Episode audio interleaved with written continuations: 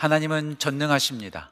그리고 하나님은 전지하십니다. 하나님은 불가능이 없으시고 모든 것을 다 하실 수 있고, 또 하나님은 모든 것을 다 아십니다. 그리고 하나님은 어느 곳에나 계십니다. 무소부재하시다고 말하죠. 전능하신 하나님, 전지하신 하나님, 그리고 무소부재하신 하나님, 전지전능 무소부재하신 하나님, 모든 것이 가능하고 모든 것을 알고 계시고 또 어느 곳에나 계신 하나님, 우리가 믿는 하나님이 그런 분입니다.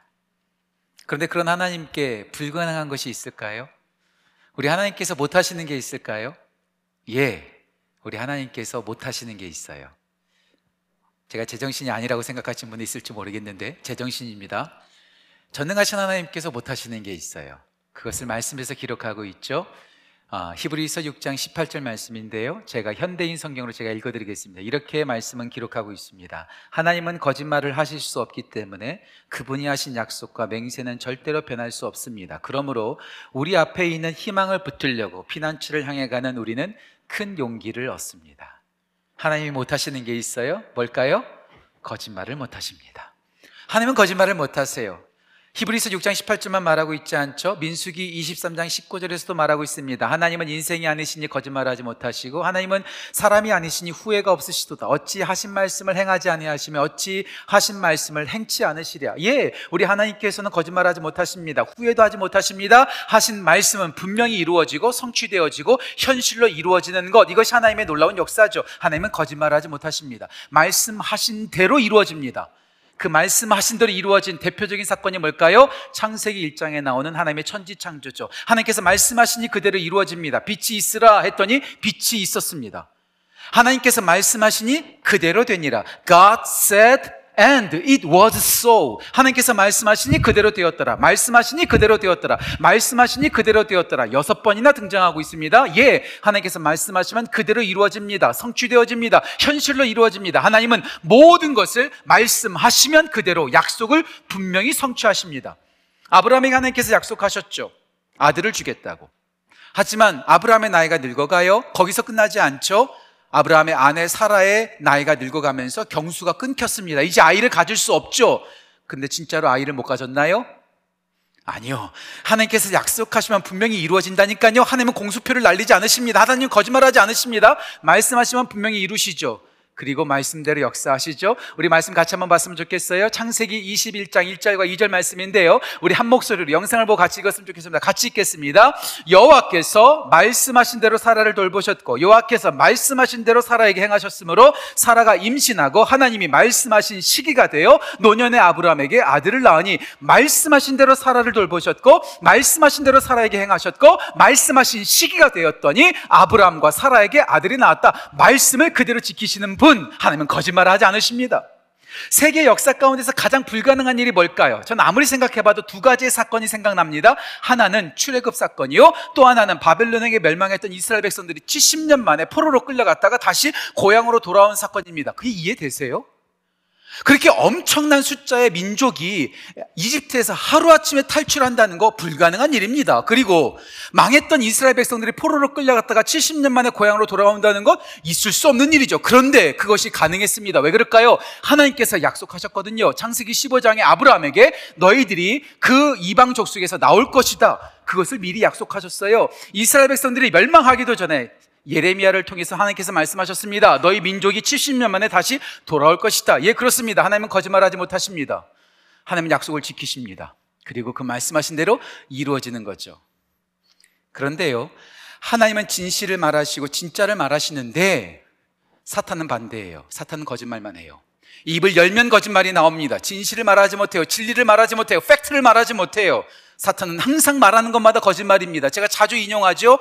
요한복음 팔 장 사십사 절 말씀 이렇게 나와 있습니다. 제가 읽겠습니다. 요한복음 팔 장 사십사 절입니다. 너희는 너희 아비 마귀에게서 났으니 너희 아비의 욕심대로 너희가 행하고자 하느니라.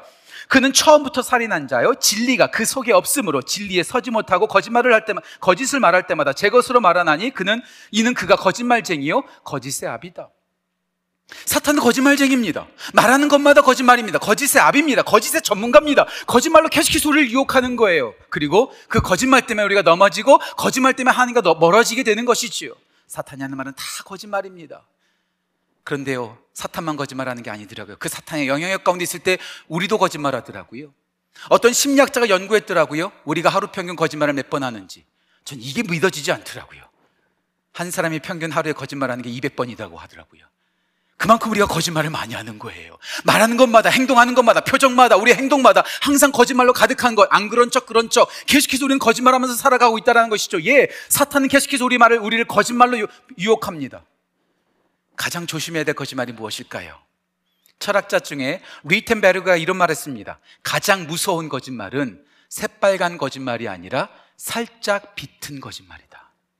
우리는 새빨간 거짓말에 속지 않습니다. 저는 슈퍼맨입니다. 저는 하늘을 날아갈 수 있습니다. 자, 이렇게 말하면 여러분 믿으실 분 몇 분 계세요? 아무도 안 믿어요. 새빨간 거짓말이니까. 살짝 비틀면 거기에 우리는 속아 넘어가는 거예요. 하나님으로부터 멀어지는 것입니다. 말씀을 따르지 않습니다. 말씀에 순종하지 않습니다. 사탄은 그렇게 우리를 거짓말로 계속해서 공격하는 거예요. 왜 우리가 하나님의 전신갑주를 입어야 될까요? 사탄이 우리를 공격합니다. 어떻게 공격할까요? 오늘 본문 말씀은 아니지만 에베소서 육 장 십일 절 말씀, 우리 영상을 보고 같이 한번 읽어볼까요? 에베소서 육 장 십일 절 같이 읽겠습니다. 마귀의 간계를 능히 대적하기 위하여 하나님의 전신갑주를 입어라. 마귀의 간계입니다. 마귀의 속임수, 마귀의 책략, 간특하다, 간사하다, 속이다, 교활하다라는 뜻입니다. 하, 사탄은 계속 그래서 우리를 그렇게 간사하게, 간특하게, 교활하게 우리를 속이고 또 속여서 하나님으로부터 멀어지게 합니다. 자, 거짓말로 공격하는 그 사탄, 그 마귀에게 우리가 어떻게 대적할 수 있을까요? 오늘 사도 바울은 우리 가운데 하나의 무기를 소개해주고 있죠. 뭘까요? 본문 말씀 다시 한번 읽을까요? 에베소서 육 장 십칠 절 영상 보고 같이 읽겠습니다. 같이 읽습니다. 성령의 검, 곧 하나님의 말씀을 가지라. 예, 그래요. 어둠이 아무리 강력하다 할지라도, 오늘 우리가 찬양했던 것처럼 빛이 임하면 어두움은 떠나갑니다. 아무리 거짓말이 그럴다, 그럴듯해 보이고 달콤해 보여도 그 거짓말이 팩트 앞에서는 무기력해집니다. 사실 앞에서는 힘을 잃습니다. 예, 그래요. 거짓말로 공격하는 사탄의 공격에 우리가 맞설 수 있는 것은 진리인 하나님의 말씀, 그 성령의 검으로 나아갈 때 우리는 그 모든 거짓을 이겨낼 수 있는 것이죠. 예, 그렇습니다. 우리가 하나님의 말씀의 검, 성령의 검을 들고 나가야 되는 거예요. 계속해서 우리는 하나님의 전신갑주를 보고 있어요. 하나님의 전신갑주는요, 다 모든 것이 하나님의 말씀과 연결이 됩니다. 진리의 허리띠, 진리가 뭘까요? 하나님의 말씀입니다. 의의 호심경, 우리가 거룩해지는 방법? 예, 말씀으로 우리가 거룩해집니다. 평안의 복음으로 준비한 신, 세상은 자꾸 슬픈 소식, 아픈 소식으로 우리를 힘들게 합니다. 그러나 기쁜 소식이 어디 있습니까? 하나님의 말씀 가운데 있죠. 믿음의 방패, 믿음은 우리가 어떻게 얻을 수 있습니까? 이따가도 나누겠지만 하나님의 말씀을 통해서 우리가 믿음을 얻을 수 있습니다. 구원, 우리의 노력으로 구원을 얻을 수 없죠. 하나님의 말씀을 믿음으로 우리가 구원을 얻게 되는 것이죠. 예, 진리도 말씀이요, 거룩도 말씀이요, 복음도 말씀이요, 믿음도 말씀이요, 구원도 말씀이요. 우리가 말씀, 하나님의 말씀, 성령의 검을 들 때 우리가 하나님의 모든 사탄의 거짓말로서 우리는 승리할 수 있다는 것, 우리 모든 지구촌 가족들 그 어떤 것보다도 성령의 검, 하나님의 말씀을 들고 거짓말로 공격하는 사탄의 공격에 대항하여 승리하는 하나님의 강한 은사로 세워지시기를 주님의 이름으로 축복합니다. 그렇다면 우리가 하나님의 말씀, 그 성령의 검을 우리가 가진다는 것은 무엇을 의미하는 것일까요? 우리가 어떻게 해야 될까요? 오늘 말씀 가운데에서 세 가지로 함께 말씀의 은혜를 나누고 성령의 검, 말씀의, 하나님의 말씀으로 무장하는 우리 모든 지구촌 가족 되시기를 주님의 이름으로 축복합니다. 첫 번째, 우리가 기억해야 될 것, 하나님의 말씀, 성령의 검은 입력해야 됩니다. 인풋, 입력해야 합니다. 가져야 하는 것이죠. 품어야 하는 것이죠. 예, 제가 자주 이런 말씀 드리죠. You are what you eat. 당신이 먹는 것이 당신입니다. 우리가 먹는 것에 따라서 우리의 육신의 건강이 결정되어지고, 육신의 걸, 건강이 결정된다는 것은 우리의 미래가 결정된다는 거예요. 내가 뭘 먹느냐에 따라서 우리의 건강이 결정되죠. 맛있는 것만 먹으면 우리 몸 큰일 납니다. 제가 통풍이 있죠. 통이, 통풍이는 여러 가지 이유가 있겠지만 먹으면 안 되는 것을 먹었기 때문에 통풍이 온 것도 있어요. 새우라든지 생선이라든지 고기를 많이 먹으면 통풍이 온다고 하잖아요. 콜레스테롤이 높아지잖아요. 고혈압이 되잖아요. 질병에 걸리잖아요. 우리가 무엇을 먹느냐에 따라서 우리의 모든 건강과 우리의 미래가 결정됩니다. 아무거나 먹으면 안 됩니다. 좋은 음식 먹어야 됩니다. 슈퍼푸드를 먹어야 됩니다. 좋은 음식을 먹을 때 우리가 건강해지는 거죠. 예, 우리가 먹는 것이 우리의 몸을 결정합니다. 그런데요, 음식보다 더 중요한 게 있어요. 전 이렇게 말씀드리고 싶어요. You are what you read. 당신이 무엇을 읽는지, 당신이 읽는 것이 바로 당신 자신이다. 우리가 무엇을 읽느냐에 따라서 우리가 무엇을 먹느냐에 따라서 우리의 건강이 결정되는 것처럼 우리가 무엇을 읽고 어떤 책을 보고 있느냐에 따라서 우리의 마음이 결정되고 우리의 생각이 결정되고 우리의 영혼이 결정되고 우리의 영원한 삶이 결정된다는 것. 그래서 우리는 아무거나 읽으면 안 됩니다. 좋은 음식이 있고 나쁜 음식이 있는 것처럼 좋은 책이 있고 나쁜 책이 있습니다. 전 책을 참 좋아합니다. 저는 취미가 책을 모으는 거예요. 그런데요, 책을 살펴보다 보면요, 다 좋은 책이 아닙니다. 자녀들이 책 읽다고, 책 읽고 있다고 해서 무조건 칭찬해주면 안 됩니다. 책 중에 나쁜 책들이 얼마나 많이 있는데요. 건전하지 못한 책이 얼마나 많이 있는데요. 제가 가지고 있는 책 가운데 이런 책이 있어요. 혹시 이 책 빌려달라고 말씀하시면 안 되는데, 복수하는 법 삼백삼십삼 가지, 들키지 않고 바람피는 방법, 거짓말쟁이가 행복하다, 이런 책들이 있어요. 이런 책은 좋은 책들이 아니에요. 무조건 책이라고 해서 다 좋은 게 아닙니다. 우리가 정말로 읽어야 될 책이 무엇일까요? 우리가 정말로 가져야 될 책이 무엇일까요? 감리교의 창시자로 알려져 있는 요한 웨슬레, 이 사람은요, 서재에 책이 가득했다고 하더라고요. 수천 권의 책이 있었어요.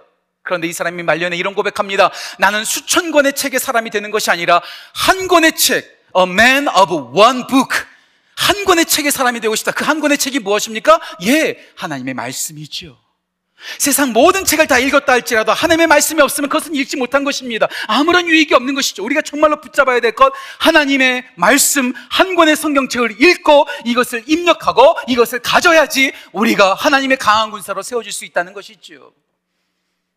하나님의 말씀이 왜 읽어야 될까요? 왜 하나님의 말씀을 우리가 왜 입력해야 될까요? 이 말씀이 우리 가운데 주는 유익이 너무나 놀랍기 때문에 그래요. 그 유익을 셀 수 없어요. 제가 이번 주 설교를 준비하면서 이 유익을 어떻게 하면 우리 지구촌 가족들에게 소개할 수 있을까, 어떻게 설명할 수 있을까 고민 고민하다가 다섯 가지로 제가 요약해봤어요. 어떻게 다섯 가지만 읽겠습니까? 그런데 다섯 가지만 한번 요약해봤어요. 여러분, 성경책을 읽으면 어떤 유익이 있는가? 오늘 제가 말씀 전할 때 다 적지 못하면요, 유튜브 말씀을 계속해서 반복하면서 다 꼭 기억하셨으면 좋겠어요. 말씀을 읽을 때 우리 가운데 어떤 유익이 있는가? 첫 번째, 하나님의 말씀은 우리 가운데 지혜를 줍니다. Wisdom, 지혜를 주죠. 시편 백십구 편 팔십구 절, 구십팔 절 말씀, 주의 말씀이 항상 나와 함께하므로 그 말씀이 나를 원수보다 더 지혜롭게 하나이다. 예, 말씀이 우리를 지혜롭게 하는 거예요. 너희는 이 세대를 본받지 말고 오직 마음을 새롭게 함으로 변화를 받아 하나님의 선하시고 기뻐하시고 온전하신 뜻이 무엇인지 분별하도록 하라. 신문 보고 분별하는 거 아닙니다. 책을, 다른 책들을 보면서 하나님의 뜻을 분별하는 거 아닙니다. 내 노력으로 분별할 수 있는 것이 아닙니다. 하나님의 말씀을 통해서 하나님의 선하시고 기뻐하시고 온전하신 뜻을 우리가 분별할 수 있는 지혜를 얻게 된다는 거죠. 예, 말씀은 우리 가운데 지혜를 줍니다. 두 번째, 하나님의 말씀은 우리를 위로합니다. 위로하는 거죠. 제가 오늘 찬양을 불러서 참 은혜를 받았어요. 우리를 사랑해 주시는 거예요. 하나님께서 성경에 날 사랑해 주신다는 게 성경책에 써 있는 거예요.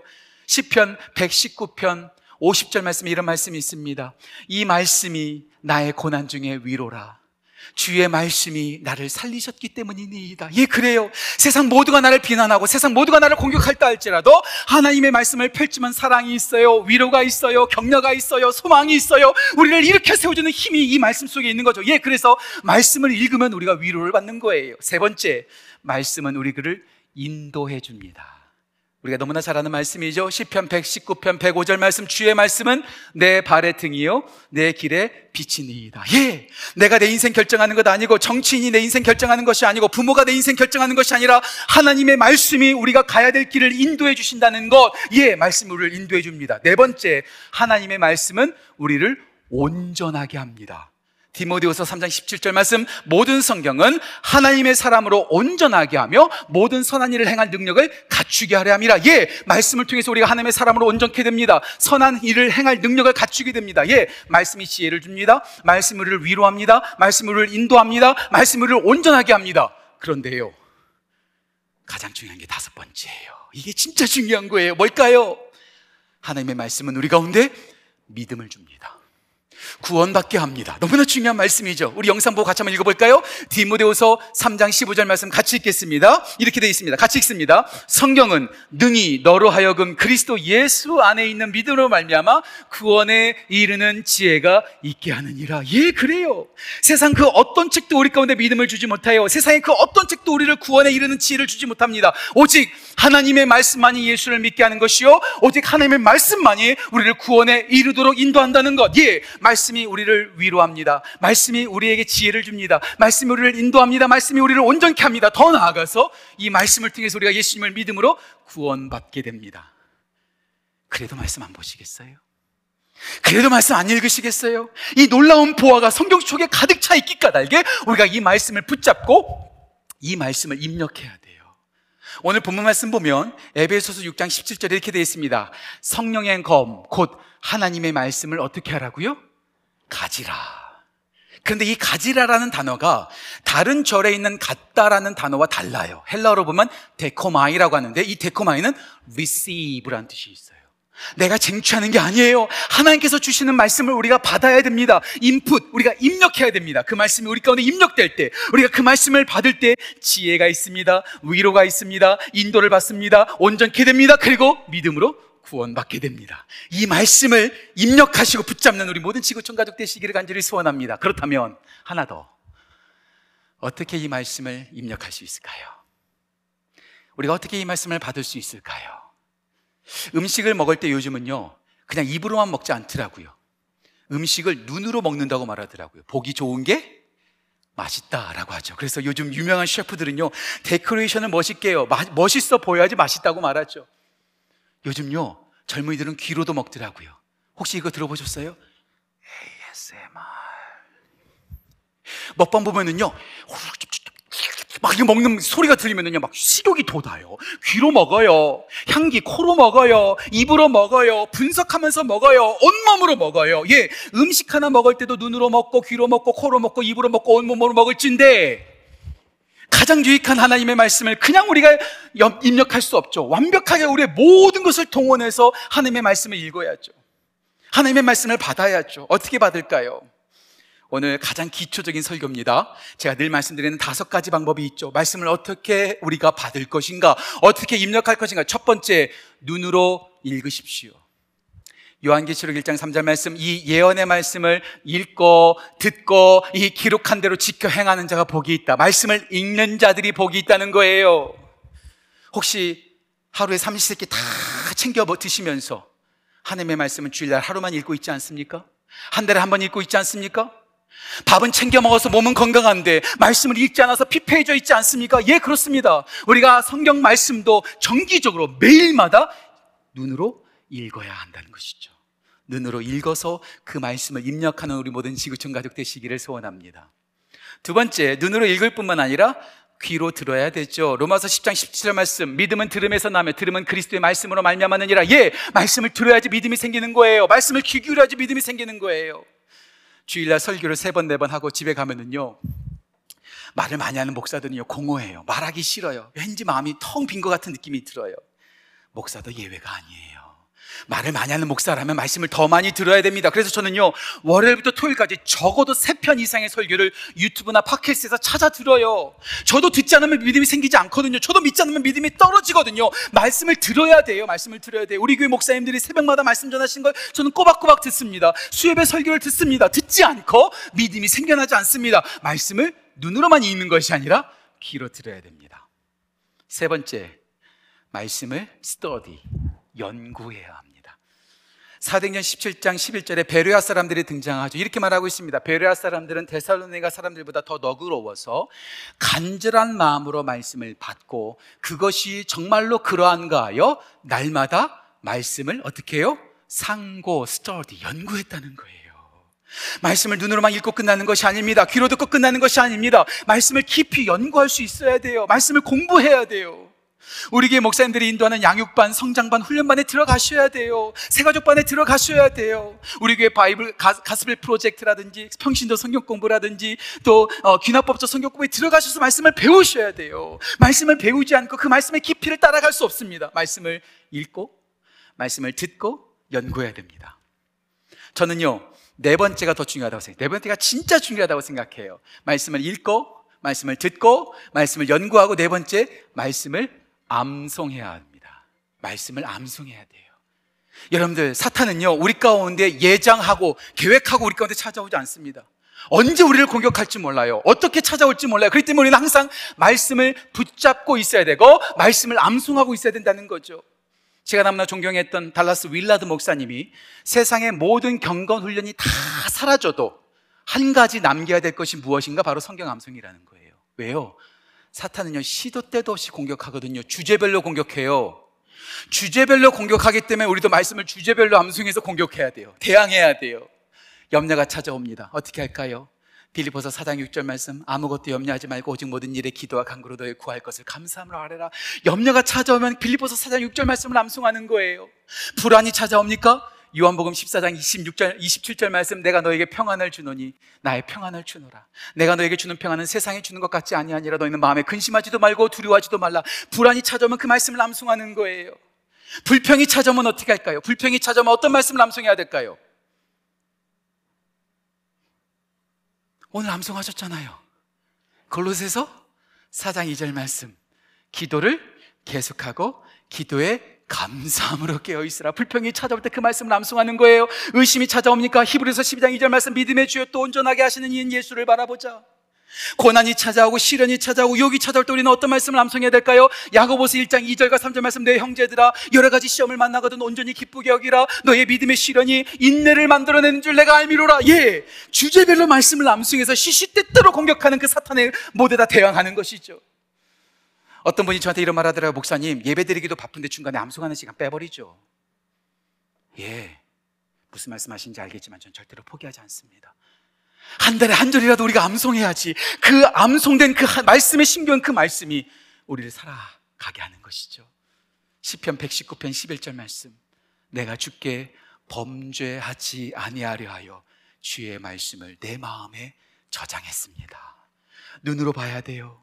귀로 들어야 돼요. 머리로 연구해야 돼요. 마음의 말씀을 암송하고 입력해야 됩니다. 마지막 다섯 번째, 우리의 온 몸으로 말씀을 묵상해야 됩니다. 눈으로 읽은 말씀, 귀로 들은 말씀, 머리로 연구한 말씀, 마음에 저장한 그 말씀을 우리가 묵상해야 되죠. 그래서 시편 일 편 이 절 말씀, 복 있는 사람은 오직 여호와의 율법을 즐거워하여 그 율법을 어떻게 해요? 주야로 묵상하는 자로다. 그 말씀을 나의 존재로 삼는 거예요. 내 존재가 되는 것이죠. 그 말씀이 우리 가운데 입력될 때에 세상이 우리를 아무리 공격하고 거짓말로 우리를 공격한다 할지라도 우리는 절대로 넘어지지 않습니다. 말씀, 그 유익되는 그 말씀을 읽고 듣고 연구하고 암송하고 묵상하고, 요즘은요 하나 더 하시더라고요. 성경책을 쓰시더라고요. 여러분들 성경책을요 꽉 잡을 때요 두 손가락으로 잡으면은요 뺏겨요. 뺏겨요. 읽고 듣기만 하면요 뺏겨요. 다섯 가지의 손가락과 손바닥으로 꽉 잡을 때에 아무리 사탄이 그 말씀을 빼앗아간다 할지라도 뺏기지 않는 것이죠. 예, 성령의 검도 마찬가지입니다. 두 손가락으로 잡으면 아무런 힘이 없습니다. 다섯 손가락과 그 손바닥으로 꽉 잡을 때에 절대로 뺏기지 않는 것이죠. 읽고 듣고 연구하고 암송하고 묵상하고 기록함으로 이 말씀을 꽉 붙잡고 거짓말로 유혹하는 모든 사탄의 괴계를 승리하시는 우리 모든 지구촌 가족 되시기를 주님의 이름으로 축복합니다. 성령의 검, 말씀, 인풋, 입력해야 합니다. 두 번째, 하나님의 말씀, 성령의 검, 변화해야 합니다. Change, 변화해야 합니다. 세상에서 가장 위험한 게 뭘까요? 세상에서 가장 무서운 게 뭘까요? 사람마다 다 대답이 다르겠죠. 어떤 사람은 핵무기가 가장 무섭습니다. 어떤 사람은 질병이 가장 무섭습니다. 어떤 사람은 파산이, 어떤 사람은 총각칼이 무섭습니다. 이렇게 말할 수 있을 것 같아요. 여러분들 무엇이 가장 위험하고 무엇이 가장 무섭다고 생각하십니까? 옥스퍼드 대학교를 나오고 영국에서 작가로 활동하는 닉 페이지라는 사람이 이런 말합니다. 세상에서 가장 위험한 것은 하나님의 말씀이다. 하나님의 말씀은 문학작품의 한 조각이 아니라 God's dangerous book, 가장 위험한 거라는 거예요. 왜 하나님의 말씀이 위험할까요? 이 말씀을 펼쳐서 읽는 사람은 변하지 않고는 배길 수 없기 때문에, 이 말씀을 읽으면 우리는 편하게 살아가지 않습니다. 이전의 습관대로 살아가지 않습니다. 헌신합니다. 섬깁니다. 사명을 따라 나아가는 것이죠. 이 말씀을 읽으면 변화될 수밖에 없어요. 망나니 중에 망나니였던 어거스틴이 이 말씀을 읽고 위대한 신학자가 되었습니다. 도둑놈이었고 아버지를 그렇게 속삭이던 조지 뮬러, 하나님의 말씀을 읽고 그는 고아들의 아버지가 되었습니다. 노예를 팔아넘기던 잔인했던 존 뉴튼, 하나님의 말씀을 읽고 그는 위대한 목사님이 되었습니다. 시카고 마피아로 알려져 있는 탐 스키너, 하나님의 말씀을 읽고 그는 위대한 목사님이 되었습니다. 일자 무식이었던 디엘 무디 성경 말씀을 읽고 위대한 전도자가 되었습니다. 예, 그래요. 말씀이 우리 안에 들어오면 우리는 변하지 않고는 배길 수 없습니다. 왜요? 그 말씀이 우리 가운데 워킹하거든요. 우리를 계속해서 계속해서 인도하거든요. 우리가 너무나 잘 아는 말씀, 디모데후서 삼 장 십육 절 말씀, 모든 성경은 하나님의 감동으로 된 것으로 교훈과 책망과 바르게 함과 의로 교육하게 유익하니, 말씀이 우리를 계속해서 교훈하는 거예요. 리뷰킹, 책망하는 거예요. 우리를 바로잡는 거예요. 우리를 훈련하는 거예요. 그 말씀이 우리를 변화시키는 거죠. 하나님의 말씀을 읽고 듣고 연구하고 암송하고 묵상하고 기록하는 것으로 끝나지 않고 그 말씀이 우리를 변화시키는 귀한 역사가 나타나길 간절히 소원합니다. 총을 들고 있다고 다 군인이 되는 거 아니죠.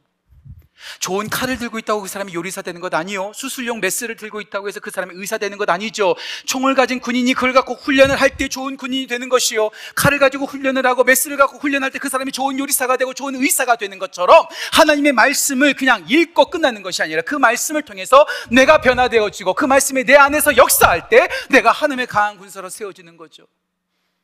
말씀으로 변화하십시오. 말씀으로 새로워지십시오. 그런데 말씀으로 변화되어지고 새로워질 때에 우리가 반드시 잊어버리면 안 되는 두 가지가 있습니다. 이것을 꼭 기억하셔야 돼요. 첫 번째 우리가 기억해야 될 것은 내가 원하는 모습으로 변화되어지는 것이 아니라 하나님께서 원하시는 모습대로 변화되어져야 된다는 것. 우리는 성경 말씀을 읽을 때 내가 읽기 좋은 부분, 내가 좋아하는 부분, 내가 편한 부분, 나를 세워주는 부분, 나를 격려해주고 내가 정말로 좋아하는 말씀만 읽는 경우가 있어요. 이게 건강한 신앙인이 될까요? 자녀들이 식사할 때, 밥을 먹을 때 우리 뭐라고 말하죠? 맛있는 것만 먹지 말고 골고루 먹으라고 하죠. 내가 좋아하는 말씀, 내가 편한 말씀, 나에게 익숙한 말씀만 읽는 것이 아니라, 그래서 내가 보기 좋아, 내가 좋아하는 모습으로 변화되어지는 것이 아니라 하나님께서 주시는 모든 말씀을 듣고 그 말씀을 통해서 내가 원하는 모습이 아니라 하나님께서 원하시는 모습으로 변화되어져야 한다는 것이죠. 미국 사람들이 잘 사용하지 않은 지폐 가운데 이 달러짜리 지폐가 있죠. 이 달러. 거기에 어떤 사람이 있죠? 미국의 세 번째 대통령이었던 토마스 제퍼슨이 있습니다. 이 토마스 제퍼슨은 예수님을 참 좋아했어요. 예수님을 좋은 스승으로 여겼습니다. 좋은 멘토로 여겼습니다. 그래서 예수님의 말씀을 자주 읽었습니다. 그런데 이 사람은 나사렛 예수, 인간 예수, 선생님 예수, 멘토 예수로서는 인정했지만 하나님의 아들, 하나님으로서의 예수님은 인정하지 않았습니다. 그래서 그 사람이 성경책을 읽다가 믿어지지 않는 부분은 가위로 오려냈어요. 오병이의 기적 가위로 오려냅니다. 바다 위를 걸은 부분 가위로 오려냅니다. 병든 자를 치료한 부분 가위로 오려냅니다. 예수님께서 십자가에 죽으시고 삼 일 만에 부활하신 것도 가위로 오려냅니다. 그래서 너덜너덜해진 성경, 그리고 거기다 이름을 씁니다. The Jefferson Bible. 아마존에 들어가 보십시오. 그 제퍼슨 바이블을 여러분들은 구입하실 수 있습니다. 워싱턴 디씨 스미소니언 미국 역사박물관에 가면 그 바이블이 전시되어 있다고 하더라고요. 저는 못 봤어요. 혹시 제퍼슨이 자기가 좋아하고 믿어지고 이해할 수 있는 부분만 남기고 성경책을 만들었던 것처럼 혹시 우리도 우리의 이름을 가진 성경책을 가지고 있는 것은 아닐까요? 저는 임광 바이블을 갖고 있는 것은 아닐까요? 원수를 사랑하고 너를 핍박하는 자를 위해 기도하라, 이것은 우리 성경책에서 삭제된 것은 아닐까요? 성령이 너에게 임하시면 너희가 권능을 받고 땅끝까지 나아가라, 이 말씀 부담돼서 우리는 지워버린 것은 아닐까요? 시험을 만나거든 온전히 기쁘게 여기라, 이 말씀 부담된다고 지워버린 것은 아닐까요? 내가 좋아하는 말씀만 남겨놓고 내가 원하는 말씀만 남겨놓고 불편한 말씀 다 지워버린 채 우리는 성경책을 들고 다니는 것은 아닌가요? 다시 말씀드릴게요. 변화되어지는 것, 내가 원하는 모습으로 변화되어지는 것이 아니라 하나님께서 원하시는 모습으로 변화되어져야 된다는 것, 이것을 우리는 절대로 잊어버리면 안 됩니다. 두 번째 있습니다. 우리가 절대로 간과해서는 안 되는 두 번째. 첫 번째 뭐라고 그랬죠? 내가 원하는 모습이 아니라 하나님께서 원하시는 모습으로 변화되어져야 됩니다. 두 번째, 말씀으로 다른 사람을 변화시키려 하지 말고 내가 변화되어져야 합니다. 우리는 말씀을 읽으면서 자꾸 자기보다 다른 사람을 생각해요. 아, 이 말씀 내 남편이 읽어야 되는데, 아, 이 말씀 내 부인이 좀 읽어야 되는데, 아, 이 말씀 좀 우리 교회 목사님 좀 꼭 읽으면 좋겠는데. 자기를 보지 않고 자꾸 남에게 적용해요. 자기가 변화되려고 하지 않고 남을 변화시키려고 해요. 말씀을 통해서 남을 정죄하고 판단하고 비판하는 경우는 정말 능수능란합니다. 하지만 그 말씀을 통해서 내가 회개하지 않아요. 하나님께 소리 가운데 말씀을 주신 것은 다른 사람 비판하고 정죄하고 다른 사람을 고치라고 우리 가운데 주신 것이 아니라, 내가 그 말씀을 통해서 나를 돌아보고 나를 변화하고 내가 회개해서 내가 새로워지는 것, 이것이 하나님께 소리 주신 목적이라는 것이죠.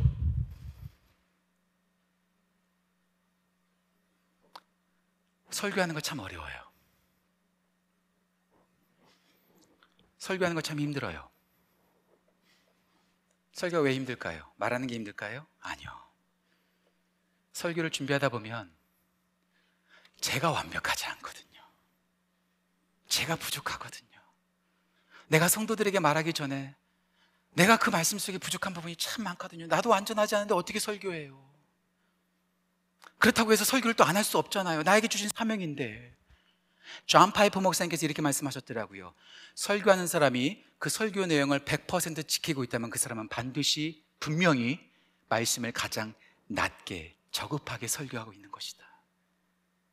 예, 그래서 저는요, 설교할 때 여러분들 들으라고 설교하지 않습니다. 여러분들도 들으셔야죠. 그런데 설교하는 저도 그 말씀에 예외가 되지 않습니다. 저라고 그 말씀 안 들어도 되는 거 아니, 안 들어도 되는 거 아닙니다. 제가 그래서 새벽 예배 설교할 때마다 이렇게 기도하죠. 새벽 예배 드려보신 분들은 다 아실 거예요. 저는 새벽 설교, 설교할 때마다 항상 이렇게 기도합니다. 하나님, 가장 하나님의 완벽한 말씀을 가장 부족한 저의 입술에 두심에 두렵고 떨림으로 썼습니다. 성령님 이 시간 함께 하셔서 말씀을 전하는 자와 듣는 자 함께 은혜 받고 변화되어지도록 이 시간 역사해 주세요. 말씀을 통해서 누군가를 변화시키려고 하는 것이 아니라, 말씀 설교를 통해서 누군가 성도들을 쪼고 때리고 조종하는 것이 아니라, 내가 먼저 그 말씀을 받고 내가 그 말씀 앞에 서서 내가 먼저 회개하고 내가 먼저 변화되어지는 것, 저도 설교에서 절대 예외가 아니라는 것. 예, 우리가 변화되어질 때 어떻게 변화되어져야 된다고요? 내가 원하는 모습대로가 아니라 하나님께서 원하시는 모습으로, 남을 변화시키고 남을 정죄하는 것이 아니라 내가 회개하고 변화되어지는 것. 그래서 말씀이 뭐라고요? 성령의 검 칼이라고요. 그 칼을 들고 남을 찌르고 남을 때리고 남을 해집는 것이 아니라 내가 먼저 변화되어져야 되죠. 그래서 우리 모두가 읽어야 될 말씀이 있어요. 영상 보고 같이 한번 읽을까요? 히브리서 사 장 십이 절 말씀, 우리 한 목소리 같이 읽겠습니다. 같이 읽습니다. 하나님의 말씀은 살아있고 활력이 있어 좌우에 날선 어떤 검보다도 예리하여 혼과 영과 및 관절과 골수를 찔러 쪼개기까지 하며 또 마음의 생각과 뜻을 판단하나니, 하나님의 살아있는 그 말씀, 좌우에 날선 어떤 검보다도 예리한 말씀이 우리를 수술하는 거예요. 그래서 유진 피러슨 목사님이 더 메시지라는 성경에서 이 부분을 이렇게 번역했더라고요. 하나님의 말씀은 수술 수술용 메스와 같다. 남 수술하지 말고, 남편 아내 수술하지 말고, 목사나 집사들 수술하지 말고, 목원 식구들 수술하지 말고, 나 자신이 내가 원하는 모습이 아니라 하나님이 원하시는 모습으로 깨끗하게 회개하고 변화되어지도록, 그 말씀으로 변화되어져 준비된 하나님의 강한 군사로 세워지는 우리 모든 지구촌 가족 되시기를 주님의 이름으로 축복합니다. 성령의 검 말씀 인풋 입력해야 됩니다. 성령의 검 말씀 변화되어져야 됩니다.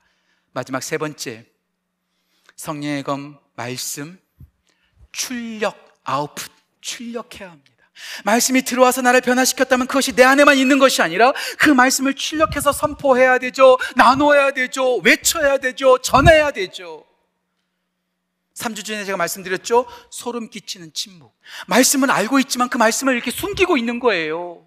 말씀을 숨기고 있으면 그 말씀에 어떤 효력이 있겠습니까? 칼을 가지고 있으면 칼을 휘둘러야죠. 무기를 가지고 있으면 무기를 사용해야죠. 말씀을 가지고 있으면 나만 알고 있는 것이 아니라 이 말씀을 전파하고 이 말씀을 선포하고 이 말씀을 출력, 세상 속에 나타내야 되지요. 나타내죠. 천구백구십칠 년과 구십팔 년도에 제가 하용조 목사님께서 녹음하신 인물별 성경공부 테이프 백 개짜리를 한 이, 삼 년 동안 네다섯 번 반복하면서 그 말씀을 들었어요. 얼마나 은혜를 많이 받았는지 몰라요. 근데 그때 하용조 목사님께서 말씀하신 말씀을 저는 아직도 잊을 수가 없어요. 하용조 목사님이 병이 많았거든요. 그분의 별명이 종합병원이었어요. 하도 아픈 데가 많아서 안 아픈 데가 없는 거예요. 다 아픈 거예요. 그래서 젊은 날에 학교를 휴학하고 결핵이 걸리고 폐병이 걸려가지고 기도원에서 요양하고 계셨답니다. 유황하고 있는데 이 기도원에 아픈 사람들만 모이는 거죠. 저녁마다 집회가 있는 거예요. 그런데 어느 날 귀신 들린 사람이 온 거예요. 귀신 들린 사람 시끄럽거든요. 그냥 정말 큰 소리로 소리 지르고 너무 혼란스럽거든요. 그 기도원에 모인 사람들이 그 귀신 들린 사람에게 어떻게 했을까요? 한 사람이 찾아가서 이렇게 한 거예요. 나사렛 예수 그리스도의 이름으로 명하노니 네 속에 있는 귀신아 떠나갈지어다, 이렇게 말한 거예요. 그 사람이 어떻게 했을까요? 그 귀신 들린 사람이 그 외친 사람을 보고 씩 웃더래요. 그리고 이렇게 말하더랍니다. 너나 잘해. 무서운 말이에요.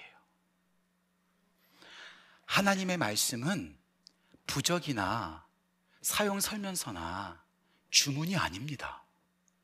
예수님의 이름은 아무나 사용해도 워킹하는 그런 주문이나 주술이나 마술이 아닙니다. 누가 사용하느냐, 이게 참 중요한 거죠. 자, 그렇다면 이 하용조 목사님 간증에서 있었던 문제는 무엇일까요? 저희는 그런 면에서 마가복음 구 장에 나오는 사건을 우리는 주의 깊게 살펴볼 필요가 있어요. 마가복음 구 장에서 예수님께서 변화산에 올라가 계십니다. 제자들이 밑에 있어요. 근데 어떤 귀신 들린 아들을 가지고 있는 아버지가 제자들에게 아들을 데리고 오면서 제자들에게 말합니다. 이 아들을 고쳐달라고, 이 아들을 좀 온전하게 만들어달라고. 제자들이 그를 고치기 위해서 여러 가지 노력을 합니다. 그도 그럴 것이 예수님을 따라다니면서 본 것이 있잖아요. 들은 풍월이 있잖아요. 더 나아가서 마가복음 구 장 이전, 마가복음 오 장에서 예수님께서 가다라 지방에 가서 무덤에 있는 더러운 귀신을 치료하고 온전케 하는 모습을 제자들이 봤어요. 아마 그것을 그대로 했을 수도 있어요. 그런데 그 귀신 들린 아들이 나아지지 않는 거예요. 온전해지지 않는 거예요. 그 순간에 예수님께서 변화산에서 내려오십니다. 그리고 그런 광경과 그런 제자들을 보시면서 예수님께서 뭐라고 말씀하셨을까요? 이 말씀이 중요해요. 마가복음 구 장 십구 절 말씀, 영상 보고 같이 한번 읽어볼까요? 마가복음 구 장 십구 절 같이 읽겠습니다. 이렇게 나와 있습니다. 같이 읽습니다. 대답하여 이르시되 믿음이 없는 세대여, 내가 얼마나 너희와 함께 있으면 얼마나 너희에게 참으리요. 그를 내게로 데려오라 하시매. 그들이 말을 잘못한 게 아니에요. 말씀을 모르는 게 아니에요. 줄줄줄 암송했어요. 하지만 그 말씀이 워킹하는 것이 아니라 뭐가 없었어요? 믿음이 없었던 것이죠. 말씀을 잘 알고 있다고, 외우고 있다고, 똑똑하다고 해서 그 말씀이 영향력 있는 거 아닙니다. 그 말씀을 믿을 때에 그 말씀이 출력되면서 그것이 워킹하는 거예요. 움직이는 거예요. 역사하기 시작하는 거예요. 성취하는 거예요. 예, 말씀을 아는 것으로 끝나지 않고 믿어야 된다는 거죠. 자, 그렇다면 우리가 말씀을 어떻게 믿을 수 있을까요? 오늘 본문 말씀 말하고 있죠? 성령의 검, 곧 하나님의 말씀. 말씀과 성령, 성령과 말씀은 뗄래야 뗄 수가 없어요. 말씀이 믿어지는 것, 우리의 지식으로 공부했다고, 연구했다고, 우리가 똑똑하다고, 다른 사람들이 가르쳐줬다고 그 말씀이 믿어지는 것 아니에요. 성령께서 역사하실 때에, 성령께서 믿음을 주실 때 우리가 비로소 그 말씀에 믿어지는 거죠. 우리가 너무나 중요한 말씀, 고린도, 고린도전서 십이 장 삼 절 말씀, 성령이 아니고서는 예수를 주시라 할 수 없느니라. 우리가 예수를 주라고 고백하는 거 아닙니다. 성령께서 역사하시고 성령께서 깨닫게 하시고 성령께서 빛을 비춰주실 때에 비로소 우리가 예수를 주로 고백할 수 있는 거죠. 말씀 하나만 더 볼까요? 영상 보고 같이 한번 읽읍시다. 로마서 팔 장 구 절 말씀 같이 읽겠습니다. 그리스도의 영이 없으면 그리스도의 사람이 아니니라. 내 지식으로, 내 깨달음으로, 내 열심으로, 내 노력으로 크리스천 되는 게 아니에요. 그리스도의 영이신 성령께서 역사하실 때 우리 가운데 믿음이 생기는 거예요. 그 말씀이 역사하기 시작하는 거예요. 그런데요, 우리 성령님은 그 말씀을 믿게 하실 뿐만 아니라 그 말씀에 순종하게도 역사하세요. 우리가 너무나 잘 아는 말씀이죠. 사도행전 일 장 팔 절 말씀, 오직 성령이 너희에게 임하시면 너희가 권능을 받고 예루살렘과 온 유대와 사마리아 땅끝까지 이르러 내 증인이 어떻게 해요? 되리라. 성령께서 임하시면 너희는 증인이 될 거야. 성령께서 우리를 믿게 하고 그 성령께서 우리를 그 말씀을 들고 세상 가운데 나가도록 역사하시는 거예요. 순종케 하시는 거예요. 그러고 봤더니 사도행전에 나오는 모든 사도들이 스스로 결정하고 스스로 세상 속에 나아간 것이 아니라 성령께서 충만히 역사할 때 그들이 나아가서 복음을 전했어요. 베드로가 복음을 전했던 것, 성령께서 역사하신 것입니다. 사도행전 팔 장에서 집사 빌립이 사마리아로 가서 말씀을 전한 것, 성령께서 역사하신 것입니다. 베드로가 고넬료 집에 갔던 사도행전 십 장의 역사, 성령께서 역사하신 것입니다. 사도행전 십삼 장에서 안디옥 교회가 바나바와 바울을 따로 세워서 선교사로 파송한 것은 성령께서 역사하신 것입니다. 우리가 순종하지 않습니다. 우리가 믿지 않습니다. 성령님께서 함께 하실 때에 우리가 그 말씀을 믿을 수 있는 것이요, 그 말씀을 나아가서 우리가 전파하고 그 말씀을 출력하여 그 말씀을 통해서 사단의 모든 관계를 이길 수 있는 것. 말씀은 주문이 아닙니다. 마술이 아닙니다. 성령님을 통하여 우리가 믿고 순종할 때 그 말씀이 우리 가운데 역사하는 거죠. 그래서 우리는요, 말씀을 읽을 때마다 항상 성령님의 도우심을 구해야 돼요. 제가 설교할 때마다 항상 성령님 저와 함께 해주세요. 설교를 준비할 때도 성령님 저와 함께 해주세요. 사람의 말로 여러분들이 변화되어집니까? 안 변해요, 안 변해요. 사람의 논리로 설교가 역사가 있을까요? 아니에요. 성령께서 역사하시지 않으면 아무리 말을 잘하고 아무리 논리적이라 할지라도 그 말씀에는 힘이 없습니다. 성령님이 함께해야 되죠. 말씀을 가지고 나아갈 때마다 성령님을 의지하고 성령님을 붙잡는 여러분 모두가 되시기를 간절히 소원합니다. 그런 의미에서 우리가 함께 읽어볼 말씀이 있어요. 요한복음 십사 장 이십육 절 말씀, 우리 한번 같이 한번 읽어볼까요? 요한복음 십사 장 이십육 절 같이 읽겠습니다. 보혜사 곧 아버지께서 내 이름으로 보내실 성령, 그가 너희에게 모든 것을 가르치시고 내가 너에게 말한 모든 것을 생각나게 하시리라. 보혜사, 파라클레이토스, 우리 옆에서 우리를 도와주시는 분, 그분께서 우리 가운데 빛을 비춰주시고 생각나게 하시고 믿음을 도와주시고 순종케 하시고 도와주시기 까닭에 우리가 입력한 그 말씀, 우리를 변화시킨 그 말씀이 세상 속에 나아가 사람들을 변화시킬 뿐만 아니라 사탄의 모든 관계를 이겨낼 수 있다는 것. 말씀을 입력하십시오. 온몸으로 입력하십시오. 그 말씀으로 내가 원하는 모습, 다른 사람 변화시키는 것이 아니라 내가 변화되어지게 하십시오. 그리고 나를 변화시킨 그 말씀을 성령님을 의지함으로 믿고 순종함으로 세상 속에 나아가 마귀의 관계를 이기는 우리 모든 지구촌 가족 되시기를 주님의 이름으로 축복합니다. 저는 오늘 설교를 시작하면서 하나님도 할 수 없는 게 있다는 말씀을 드렸어요. 뭘 못한다고 하셨죠? 거짓말 못하세요. 그런데요, 가만히 묵상해 보니까 우리 하나님은 거짓말을 못하시는 게 아니더라고요. 우리 하나님은 거짓말을 안 하시는 거예요. 진리이시기 때문에, 진실하시기 때문에, 틀림이 없으시기 때문에 우리 하나님은 거짓말을 못하시는 분이 아니라 하나님을 거짓말을 안 하시는 거죠. 그런데 묵상해 봤더니 진짜로 하나님이 못하시는 게 있더라고요. 정말 하나님이 못하는 게 있어요. 저는 이천이십일 년 저의 나이 마흔여덟 살입니다. 중년이죠. 제 딸은 첫째가 여덟 살, 둘째가 여섯 살입니다. 저는 마흔여덟 살, 제 딸은 여덟 살, 여섯 살. 저는요, 주먹 한 방이면 제 딸들 완전히 다 보내버릴 수 있습니다. 까불어? 내 말 안 들어? 주먹 한 방이면 완전히 굴복시킬 수 있습니다. 그런데요, 전 제 딸들에게 그렇게 안 해요. 제 딸들이 말 안 들으면요, 조마조마해요. 제 딸들이 울으면 저도 눈물이 나요. 제 딸들이 학교에서 상처받고 오면 저도 마음이 아파요. 딸들이 말을 지키지 않고 속상하게 만들면요, 딸들을 원망하는 것이 아니라 제가 너무나 힘들어요. 어떻게 하면 딸을 도와줄 수 있을까? 어떻게 하면 자녀를 도와줄 수 있을까? 모든 부모가 그렇지 않습니까? 자녀 이기는 부모 없잖아요. 자녀를 이기지 못해요. 자녀가 슬프면 우리도 슬픈 거예요. 자녀가 아프면 우리도 아픈 거예요. 어떻게 할 바를 모르는 거예요. 그런데 우리 하나님도 그러신 거예요. 우리가 죄 가운데 있는 걸 보면서 쌤통이다 말씀하지 않으세요. 죄를 지으면 너 잘 걸렸다, 너 일로 와, 한 대 맞아, 이렇게 하시는 분이 우리 하나님이 아니세요. 우리 하나님은 우리가 죄를 범해서 허, 우리가 허덕대고 있고 허우적거리고 있으면요, 우리를 너무나 안타깝게 바라보시는 거예요. 우리를 내버려 둘 수가 없는 거예요. 우리를 가만 내버려 둘 수 없는 거예요. 우리를 붙잡아 주시는 거예요. 그리고 가만 내버려 두지 않으신 채 우리를 구원하시려고 하나밖에 없는 아들 예수님을 우리 가운데 보내시기까지 우리를 내버려 두시지 못하고 우리를 버리지 못하고 우리를 구원하시기 위해서 아들 독생자 예수님을 보내주신 거죠. 이게 복음이죠. 우리 복음 다시 한번 읽어볼까요? 요한복음 삼 장 십육 절 우리 같이 한번 읽어볼까요? 우리 찬양팀 나 올라오시겠어요? 요한복음 삼 장 십육 절 같이 읽겠습니다. 하나님이 세상을 이처럼 사랑하사 독생자를 주셨으니 이는 그를 믿는 자마다 멸망하지 않고 영생을 얻게 하려 하십니다. 하나님이 저 임광을 사랑하사, 자기 이름 한번 넣어서 다시 한번 읽어볼까요? 자기 이름 한번 넣어보세요. 같이 읽겠습니다. 하나님이 임광을 이처럼 사랑하사 독생자를 주셨으니 이는 그를 믿는 자마다 멸망하지 않고 영생을 얻게 하려 하십니다. 예! 우리가 뭐라고 죄 가운데 빠져있는 더럽고 지저분한 우리를 살리시기 위해서 가만 내버려 두지 못하고 포기하지 못하시고 우리를 살리시기 위해서 하나밖에 없는 아들 예수 그리스도를 보내주셨다는 거예요.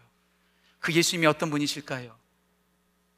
요한복음 일 장 십사 절 말씀, 말씀이 육신이 되어 우리 가운데 거하시매 우리가 그 영광을 보니 아버지의 독생자의 영광이요 은혜와 진리가 충만하더라. 예수님이 말씀이세요.